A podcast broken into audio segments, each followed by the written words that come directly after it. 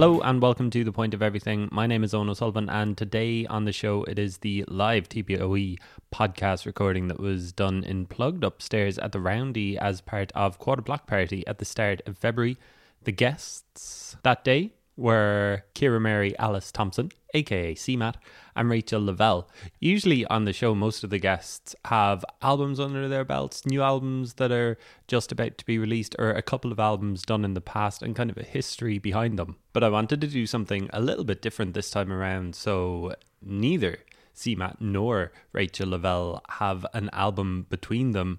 In fact, they only have a single out between them. Rachael Lavelle released Perpetual Party in the middle of last year. It's one of the songs of 2019 as well. You can hear that at the end of the podcast as well. So it's well worth sticking around for that and sticking around for the chats because I didn't actually realize when I asked them to do the podcast that they were actually really, really good friends already. In fact, they're part of a WhatsApp group together. We also talk about kind of this idea of being a new, in inverted commas, in air quotes, artist in 2020 whether albums matter anymore is it just about singles about youtube videos? And cmat as we speak a couple of weeks later has actually made the first video for her single to come. So that's something to get very excited about. Anybody who would have seen cmat at quarter block party will know just how talented she is and how good this project is going to be. It's country tinged pop music.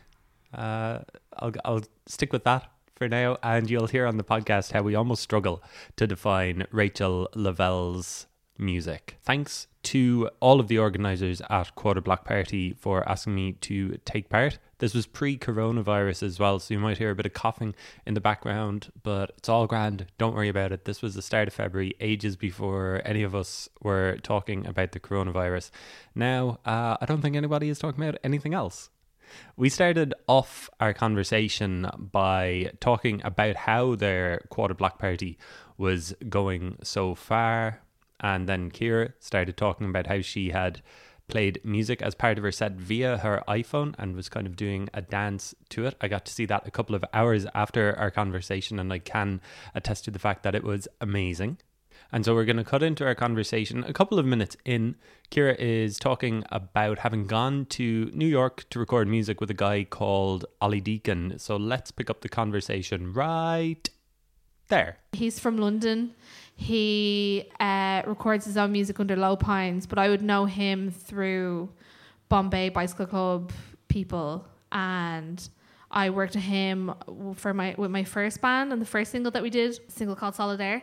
Great that song. I th- thank you. Yeah, and um, I I have a new manager, and we were talking about because I have a big box of songs that are just sitting there waiting to for me to do things with them, and um, he was like. Who's your dream? Like, who's your dream producer? And I was like, honestly, like, first person that I worked with ever that like I really loved uh, was this guy called Ollie, and I was like, oh, but he's in New York now, so it's not going to happen. And he was like, we're going to make it happen. It's going to happen. It's fine. And then I just got to go over to New York and record for a week and a half in Brooklyn, in Green Greenpoint, Greenview. I forget the name of the place in Brooklyn, but it's like uh, I think it was it's a Polish neighborhood, and they have these delis that have um, like soft dumplings full of sausage. That's not relevant, but I was the food was the main um, attraction of going to New York. And you made a little bit of music along the way. Yeah, I made it. Made a go, good bit of music. Yeah, so I'm very excited for whenever it comes out. I don't know yet. Okay, so so that's kind of the the start of the CMAT stuff that's going Yeah, to be happening. Yeah, that's the first single that I released will be the first CMAT single. Class. Um, and what about you, Rachael? Because you've only had one single Mm-hmm. released so far to date, Perpetual Party, that kind of came out last summer, Mm-hmm. and uh, I think a lot of people just kind of found they found their way to it over the over the course of the second half of the year. But what's it like to put out your first song? Yeah, well, I've I've put out music in 2015. I put I did an EP. Yeah, like I've As I've Rachael been around Lavelle. for a while. See. Like, I'm a what, new artist, but I've I've definitely been around for What like even counts as a new five years or plus. Um, and since then, I've been working on um, like new music. I went, I studied music tech, and then I kind of like changed everything. Like I don't guess like learned new skills and my songwriting changed a lot. Um, so yeah, I've just been working on new stuff now for the last like three years, I guess. And yeah, I'm like working on an album per se, but like kind of singles, I guess, as well. Yeah. Well, I mean, I guess that that's probably like the most interesting thing about the music industry or whatever you want to call it uh, nowadays. Like, does an album actually matter? Like, is that still kind of like the main goal that both of you have? Or is it just like, I just want loads of streaming numbers on Spotify? How do I get like hundreds of thousands of listens on Spotify? I don't know. Uh, well, I, don't- I feel like for me, definitely an album kind of fits or like conceptually, like a, like a lot of songs fit into each other and they kind of sit as a as a whole, maybe together. I, I would prefer an album, but it's probably harder to make that.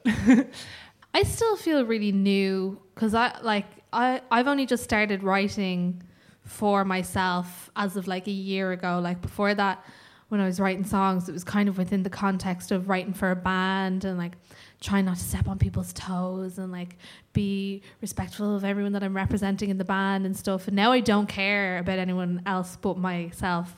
So it's kind of I'm all over the place in terms of the songs sound, if you know what I mean. I would really like to get that locked down. But I think I think I'm good at like crafting a song that works from beginning to end, but like in the way that Rachael is amazing at. I am not good at like making a selection of songs that work together. I'm just not there yet. And I like I personally i'm very bad at listening to albums. Like I I'm a singles person. Like I like I will listen to one song on a loop for like two hours easily if I really like it because I'm an insane person. But um yeah, so I'm definitely I think I I love singles. I love someone who's really good at just nailing a song by itself. So that's kind of what I'm focused on. But it's not it's not from like a marketing perspective because who even cares? Mm. Like it, it doesn't matter. You can like The industry cares. That's it, though. Mm, true yeah. but like it even if you try i think even if you try really hard to be like marketable and i'm going to make myself marketable i'm going to do all these marketable things like you still have to be good so like yeah you still have to be good Um, so, Rachael, what was the kind of music that you were making five years ago? Was it similar to what you've put out um, to date? And like we just saw you a couple of hours ago at Quarter Block Party, was it that kind of music? And like, oh, why the long break in between? Apart from like college, like, was there a musical decision behind the break? the music that I was making, it's quite, I mean, it is quite definitely quite similar. It's like similar harmony, similar style of lyrics. Um, and then I just got really interested in like sound worlds and and um, that kind of changed my my songwriting process. So I guess they are quite different now. And also, yeah, I just was I was like always making music. I mean, I mean, I probably like like I'm always songwriting. Probably took a break for like a few months, but we love songwriting. we love songwriting we love it and we hate it. yeah me and rachael talk about songwriting all the time All the you're the only person I really talked about it as well Oh, because- yeah. No, because I think you get it in the sense that, like, I don't know. If like I think we both have the issue of constantly feeling really lazy. Yeah. Like you're always scolding yourself. You're like, I haven't written anything. I've been in Lisbon for a month and I only wrote like 17 songs. Yeah. I'm used no, to. No, but you write loads of songs. no, but you write You- loads no, of songs. I'm way slower than you. but your songs are better. no. they're more. They're more No. complex. Your They take a lot more writing to do. I think They your songs. They No, I break your legs. I swear to God. I'm such a big fan of CMAT. I'm such a big fan of Rachael Lavelle. I no, stand. I, I used to follow you around. yeah, you with did. Bad C. No, you Remember? did, I actually. actually followed her. She Like, did stalk me. Yeah, she did stalk me a little bit. And it was gigs. the reason we became friends was there was like a couple of people she that wouldn't just, leave you alone. well, it was kind of Who it is was- this strange person at all my gigs? it was not far off what happened. Like the the thing was like I kept meeting you and you're like, I love you. You're my fa-. like, oh, the song's amazing. And then um like I'd be out when you weren't there and someone would just come up to me and be like, you know Rachael Lavelle, she loves you. You have to be friends with her. I was like, okay, whatever. And but then like I started actually properly listening to your music, and then I saw you live. I think we played. Remember the abortion? Remember abor- abortion gigs that happened? What are there's a better way of The- calling them Gal- than Gals gig? Oh no, no, the G- Gals Kil- gig for repeal. Kilkenny. The one in Kilkenny for Kilkenny. yours. Yeah, Yeah, yeah, the one in Kilkenny. And you did a cover of a Joni Mitchell song with Morgan. Oh yeah, love. And I was like, uh, they're so good. and then slowly but surely I was like, oh, she's better than me. God damn. God damn it. But it's okay. Oh please, We can live no, with it. Not possible. Talk me through the songwriting process. So for each of you, like how how do you do it, and like how did you decide on like the kind of the sound that you have now that you've kind of settled on with the like your new acts?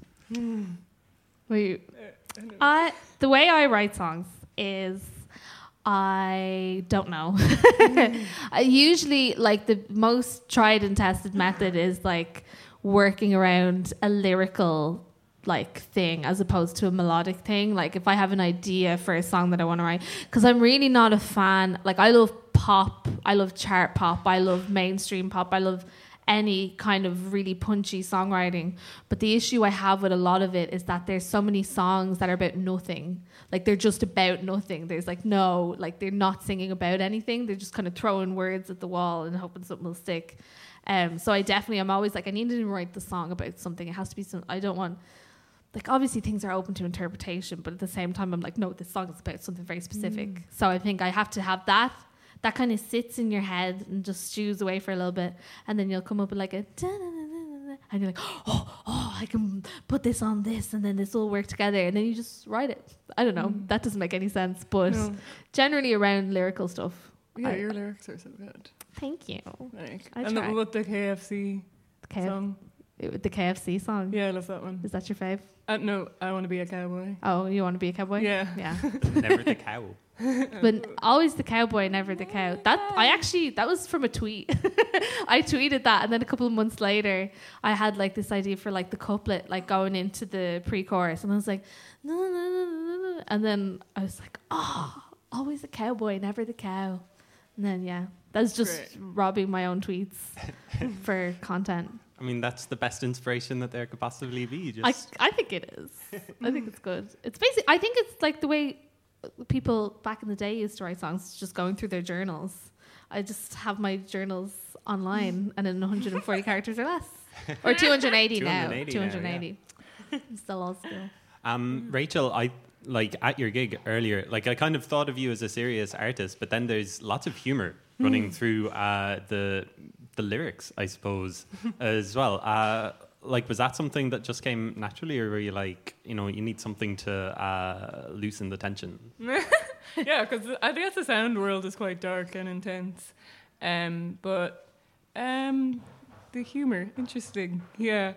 Um, L- like the the kind of the track that you're playing with the the kind of computerized Oh, uh, vocal Yeah, that's yeah, yeah. yeah. Um, that one. Yeah, that one's about internet dating.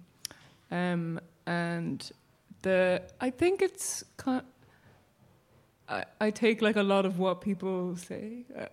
I guess people's internet profiles. Um, but uh, and maybe there's a funny spin on it. Definitely having those voices makes it possibly a bit humorous. Well, I guess maybe is that kind of like the influence of someone like Holly Herndon, who we were talking about before we Oh, started yeah. recording. Is she is that kind of her influence coming through in the songs? Um, yeah, maybe. Um, I love Ho- Holly Herndon. Um, I saw her play in Utrecht at Le Guess Who in November, and she's really amazing. But um, yeah, she's definitely. I think uh, from vocal music, she's like makes amazing vocal beats and is um, writing about uh, know, technology and um, life with technology. Yeah, she's a really interesting artist. She would be an inspiration, yeah, definitely. Um, Ciara, I'll ask your help as actually trying to describe what Rachael's music is like, just because I was try- I was trying to think of what it was while I was watching her play. Because the setup, like you know, you hear someone with the with the single name, like you know Rachael Lavelle, and you think, uh, okay, they won't have you know too many people in the band or whatever. It's you and um, another uh, guy Ryan uh, playing, and you've got keyboard setup, you've got saxophone, you've got various beats Mm-hmm. going on, and like loads more layers that kind of uh, come on through the music. Uh, but Ciara, please uh, I- describe it. I think it's very. I think it is very hard to describe your music, but there's definitely some common threads that come through all the time. I think obviously, like the more ethereal, difficult to access, like Kate Bush, like later albums, I think is always kind of there. Um, I also think like traditional Irish music is kind of there within just the melody and the structure of the songs. I think it's really present, especially in the newer songs.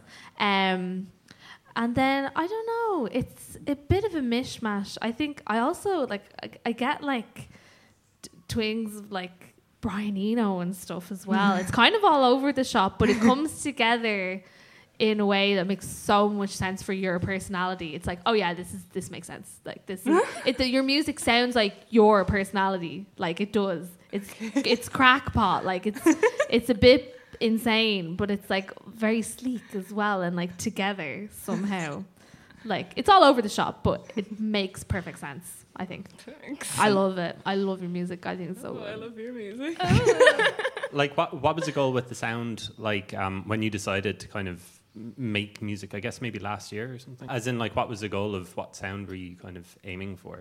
No, um, never really a goal. I think that I wanted. I'm really interested in like uh, harmony and uh, co- drama. I think I'm naturally attracted to drama, and um, there's definitely a lot of drama in my music. They're so dramatic. There's so much drama, uh, and kind of blending that with uh, more electronic elements, and fi- finding a way to like have it quite emotional m- music. Yeah, blending Um, the tea. And Ciara, um, I, I, I saw CMAT um, earlier this year in Dublin at one of the first fortnight gigs. Oh Uh, yeah. so I kind of got like a showcase That the what your sound ham is. sandwich first Yeah. gig. Shout out Neve, love of my life. I love that woman with every fibre of my being. She's Um, the best. We'll, we'll talk about kind of the support that you've gotten from Neve and like both of you have gotten from so many kind of more estab- established people, I suppose, in, in the country. Mm-hmm. Yeah. Um, but uh, I guess your music is kind of like country pop. Influenced Yeah. by Dolly Parton. Are we- Yeah. or do you want to bring Dolly into the conversation right I now? I don't think we have the time. um, I I mean the thing with Dolly Parton is I think everybody assumes and not not from a musical perspective, but like my family are always just like, oh yeah, she loves Dolly Parton. It's like yeah, I love I love Dolly Parton because you can't not. But more than Dolly, like I discovered her when I was like eleven. And more than getting into her music, she was like a springboard to that whole world of like proper country songwriting of just like we're gonna have exactly two chords in this song, but we're also gonna have about twenty five emotions that are devastating, but it's still gonna sound happy and it's gonna be kind of funny as well. That just blew my mind. Like I remember um oh my god, like I think I remember being really, really interested in Dolly Parton and like early Taylor Swift because I think when I was like twelve when like the second Taylor Swift album came out. Is that right? I was like 12 or 13. And um, that was like, I was riding shotgun with my hair undone in the front seat. It was So still Taylor Swift, uh, country singer. Oh my God. Like she, those first two, three albums really, the first three Taylor Swift albums where she was still writing country music and she's still definitely writing the songs herself. Like I think for the first three years of me being a songwriter, which was like 12 to 15, I was just doing a Taylor Swift pastiche. Like I just, I did not care. I was writing every single song that came into my very fragile teenage heart. They were all about this one boy in school who I was obsessed with because he was really mean to me and he had a mullet and he had a diamond earring and he used to like drive cars. But he was illegal. Oh, he's so sexy. um, what he? Oh, he was like the same age as me. Like, like it would have been like thirteen, but he was like driving cars like on the weekends. Oh, race cars. Anyway, we're going off. Um, no, he was amazing. he was so sexy to me when I was thirteen. It was like the pinnacle. And uh, yeah, but anyway, um, so I wrote all these like real sad songs. Um, but I, my music teacher, who was like one of the most important women of my life. Her name is Pat Morris. Shout out Pat Morris. Um, I had her for six years when I was in secondary school. And I remember being like 13, and she was like, You have to listen to the McGarrigle sisters. You have to listen to Dory Previn. You have to listen to Judee Sill.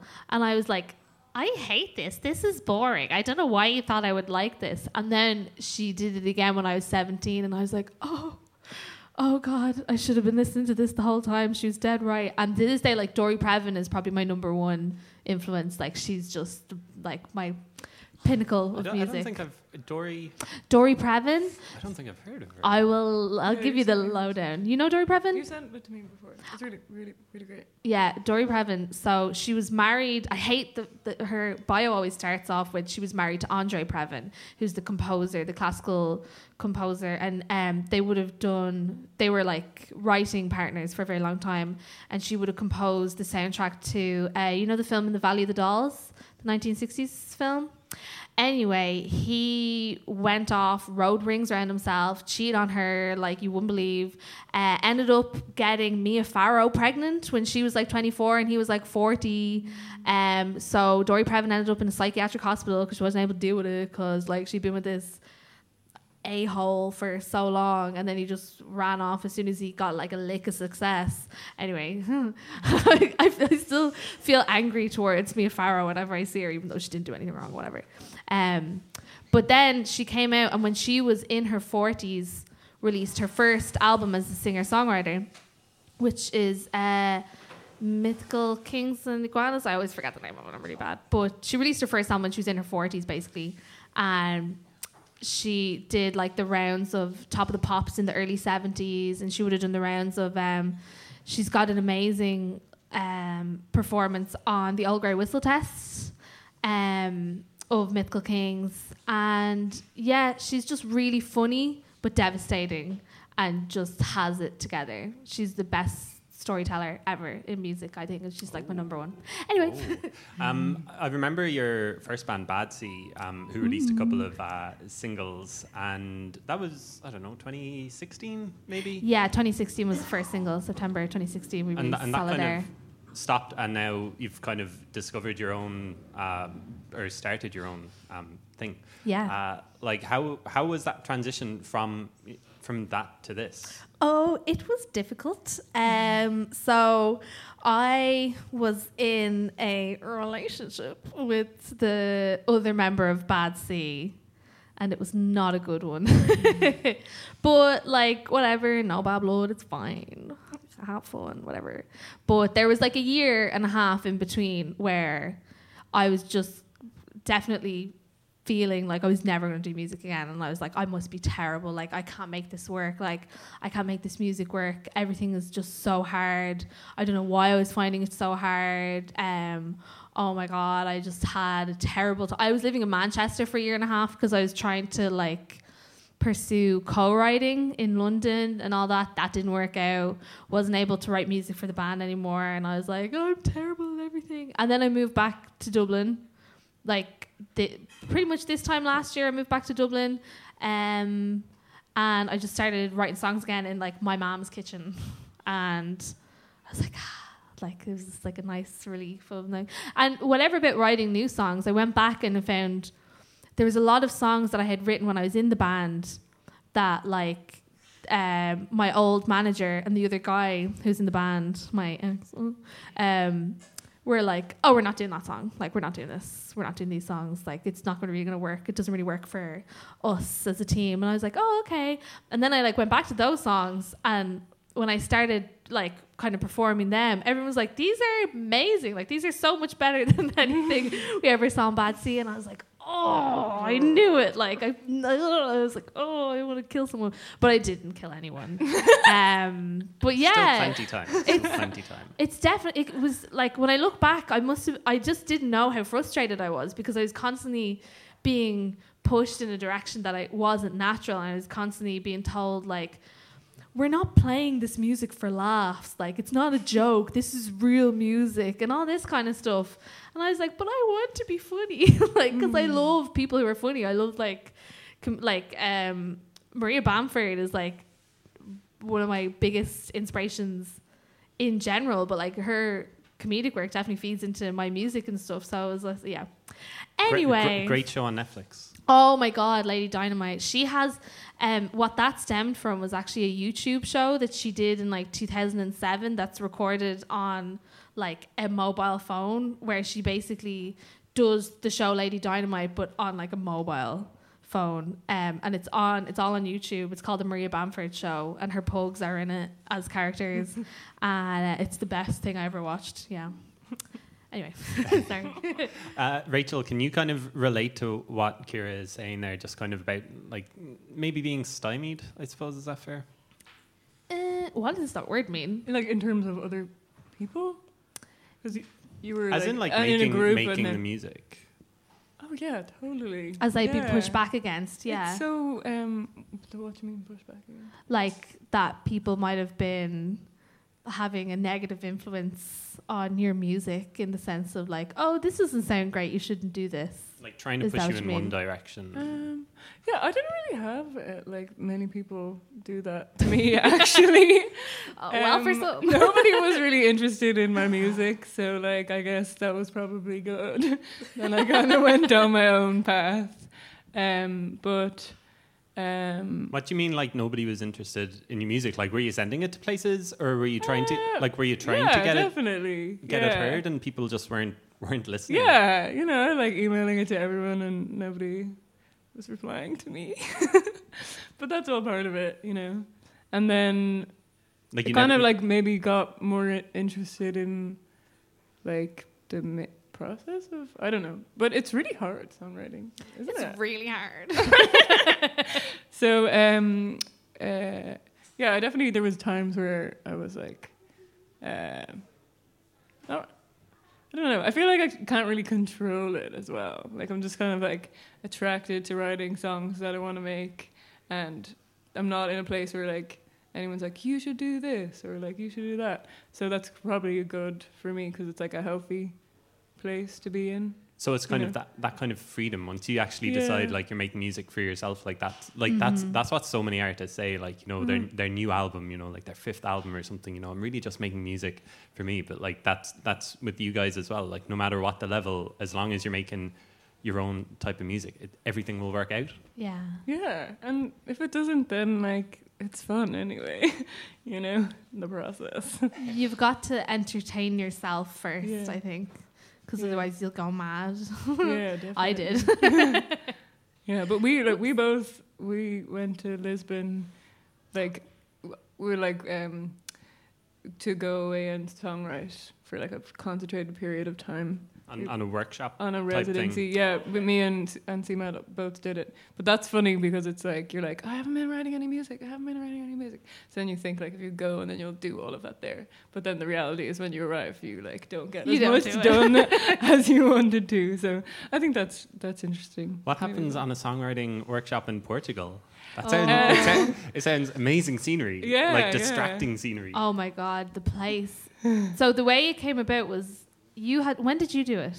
like to, in 2017 um i found it through like a really strange way through air i i went over for i like booked to like quit my job like move over for a month uh write songs and then um was looking for a piano in the area i was like oh if i find a piano with an airbnb in an airbnb i'll just um contact the guy and then I ended up contacting this guy who had a piano in his house and I was like, Can I use your piano? I'll like clean for you or teach you English or something when nobody's using it. And he was like, Oh, no problem. Um, you don't have to do anything. By the way, I run an artist residency across the river if you want to apply for it. So and he sent me this thing and it's like this really nice studio overlooking the river and yeah, it just went over and there was like a tiny little keyboardy thing and it was amazing and then i was telling you about it and then you, you went Yeah, Rachael. Like I was, I was having a identity crisis probably last year during the summer,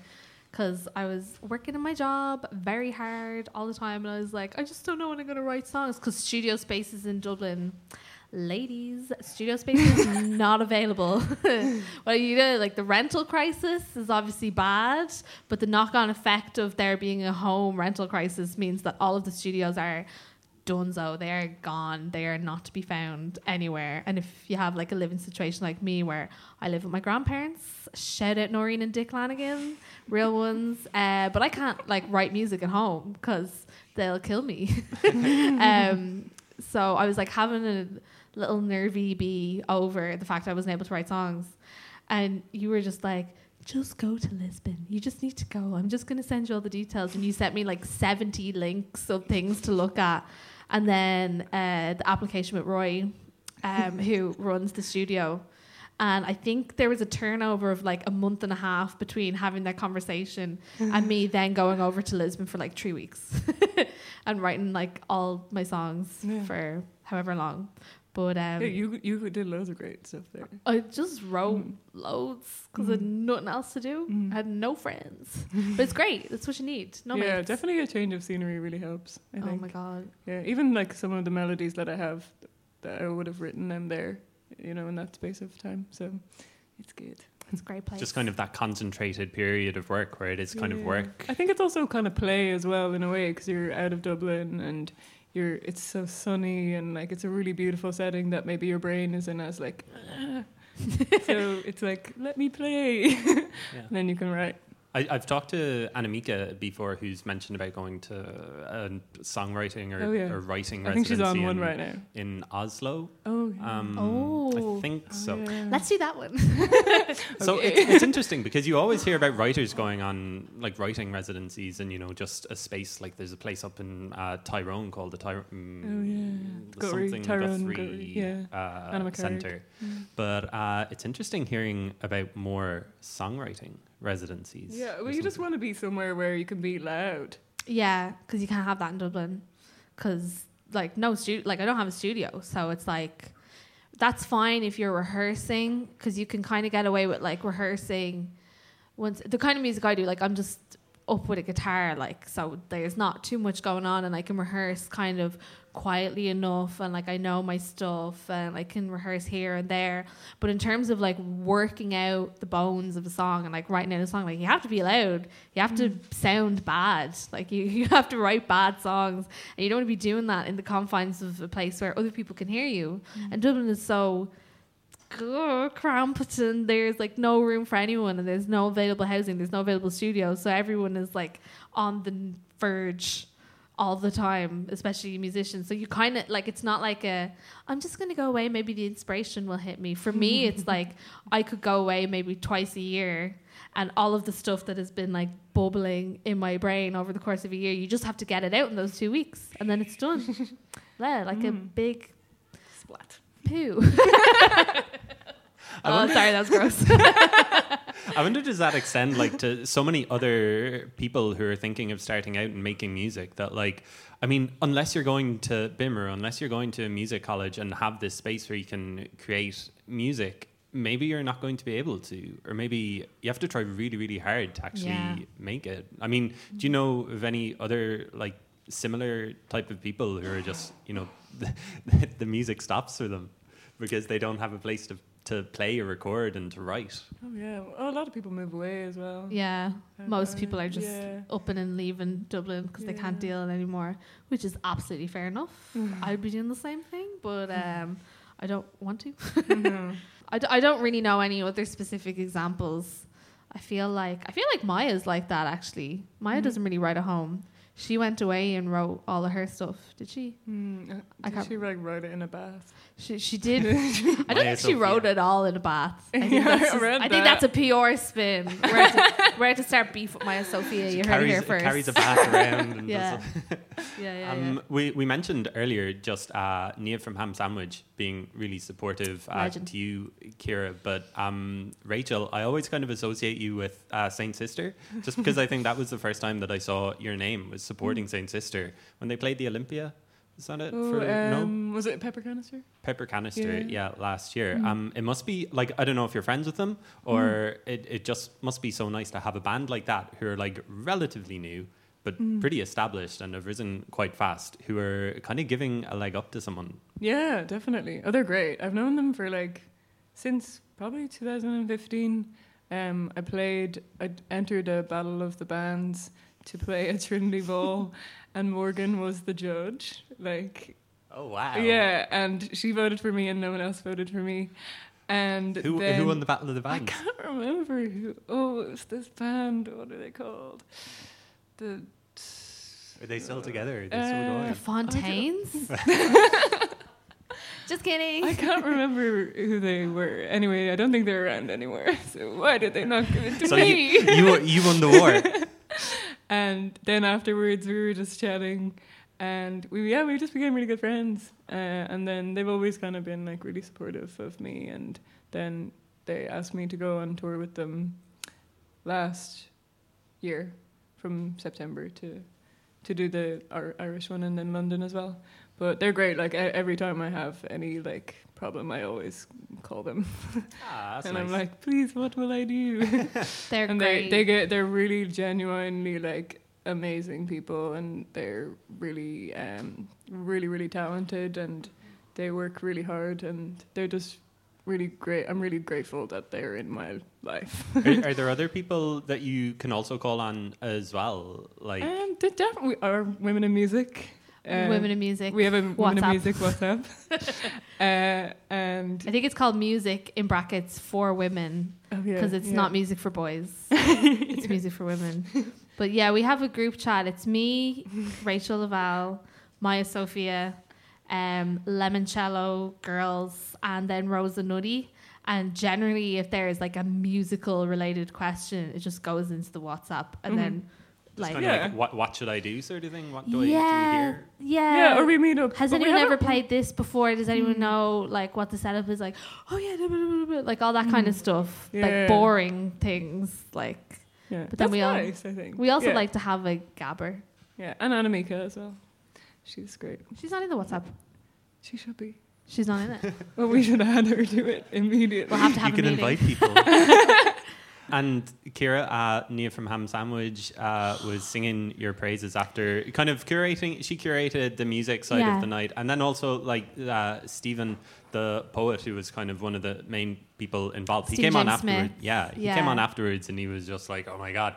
You're amazing. It's just so nice to Ah. He's hear, lovely. He's great. to hear yeah. people saying nice things and kind of like I don't know, giving a leg up. The Niamh thing is mad because like I used to love like I remember I just remember I have a really intense memory of ham sandwich from when I was like a kid, which w- she would murder me for saying that, but like I just remember being They've been really around for a long time. Yeah, they have. Um, and like, there's that video of Niamh just like legging it through the streets of Dublin, like in the nighttime. And I had that like burned into my brain.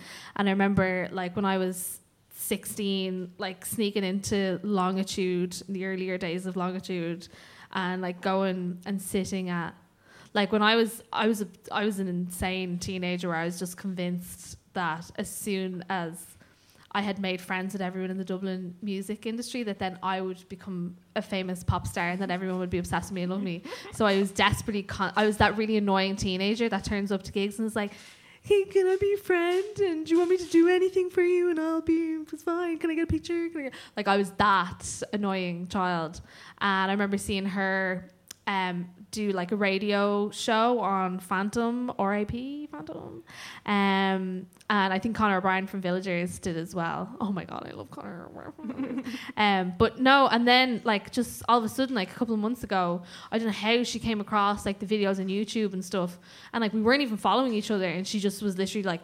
Everyone go listen to this girl now immediately. Just do it. And every single time she like sees anything doing to like relating to me or like doing a gig, it's just like two seconds after I've posted something retweeted by me from Ham Sandwich. And I'm like, oh, and she's so nice and she's such a legend and I love her.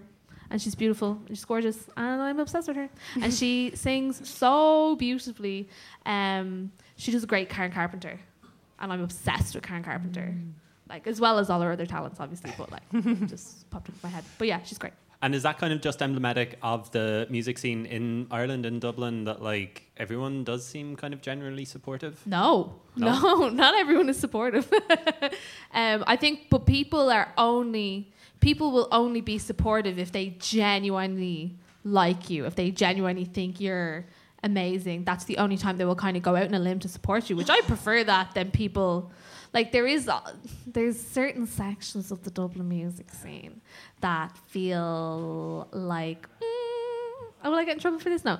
Feels like a lads club. Like it feels like there's all these group of boys and they're all best friends and they all put each other on for their own gigs and nobody else gets a look in and they will support each other only exclusively and if anyone else is playing a gig they will not stick around for that gig even if you're on the same lineup they will just leave because they want to go see their boys and it's this big boys club in like alternative dublin music scene and so i like the fact that with Niamh, the likes of Niamh, like she's genuinely has just come across my music. She genuinely seemed to love it and is supporting it just because she likes it and not because she's trying to win points for being my mate. Like, I think that's better. Sorry, I went off and around there. And so, what are your plans for 2020? Another single, perhaps, Rachael? Oh, yeah. An album, yeah, yeah, perhaps? Yeah, yeah, a few. I'm just trying to finish some stuff at the moment. So I'll probably have a few things coming out. Def- definitely this year I'll have a few things coming out. Um, and yeah, just have like a good few gigs coming up. It's really strange because I just like I feel like I've been like trying to get gigs for ages, and then now I'm like getting gigs, and I'm like, whoa, what the hell? Uh, but you have to figure great. out the logistics of it. Like, yeah, actually, I'm how do I like, get to "Oh, this place? no." yeah. and um, but yeah, yeah, I have a few few things on the on the horizon. Great. And what about you, Ciara? Um, I will be releasing my first single, hopefully more than one single this year. Um, I was trying to release my first single during Pisces season, which is the 20th of February to the 20th of March, because I am a Pisces and I I'm wearing a Pisces necklace right now. Um, but I'm also recording a music video for that first single, and I want the two to come out at the same time. So it's dependent on the music video now, kind of thing. I don't mind pushing it back if I get to drop the video and the song on the same day, because the video is going to be intensely good. It is. no, it is. I'm going to be on a horse. yeah. I'm going to be on a horse. It's going to be amazing. What's the track called? The, ca- the It's cow- called I Want to Be a Cowboy Wanna Be a Baby. Cowboy. I don't know if I'm allowed to say that that's going to be the first single. Oops, I done it. Uh, nobody cares. Well, I mean, if, if you drop it in Pisces season, it should be out by the time the podcast is out. Who knows? Perfect. I probably won't because of um, the music video will definitely be delayed for whatever reason because there's a horse and you have to get insurance for a music video set if you use a horse. Never work with animals No, or children. or children.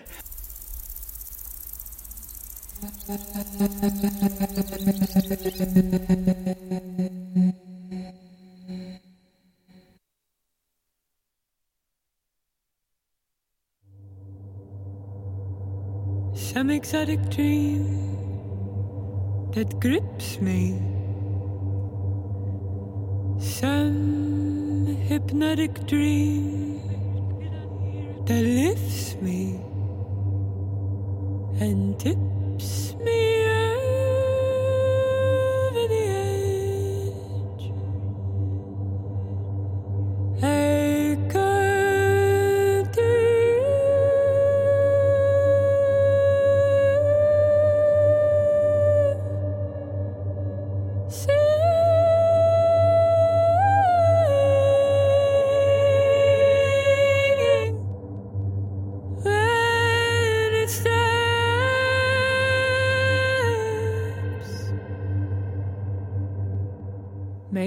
Love to me.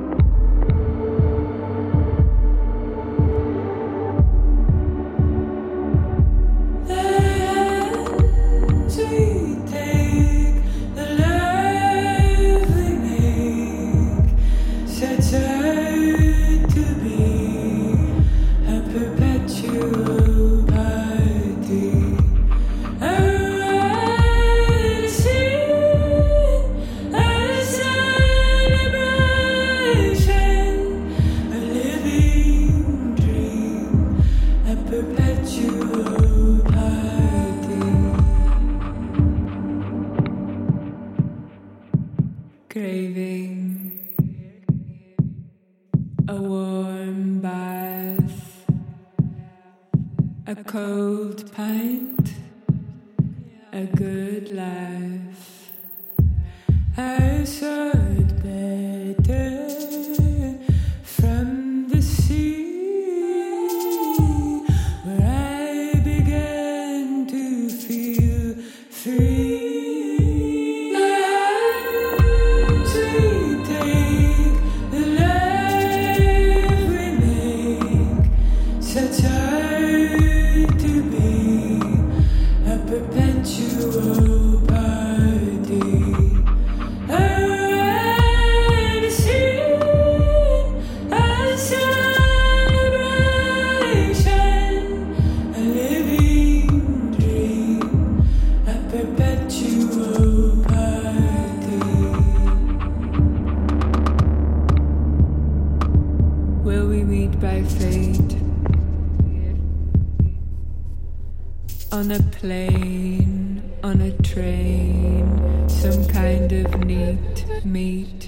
cute.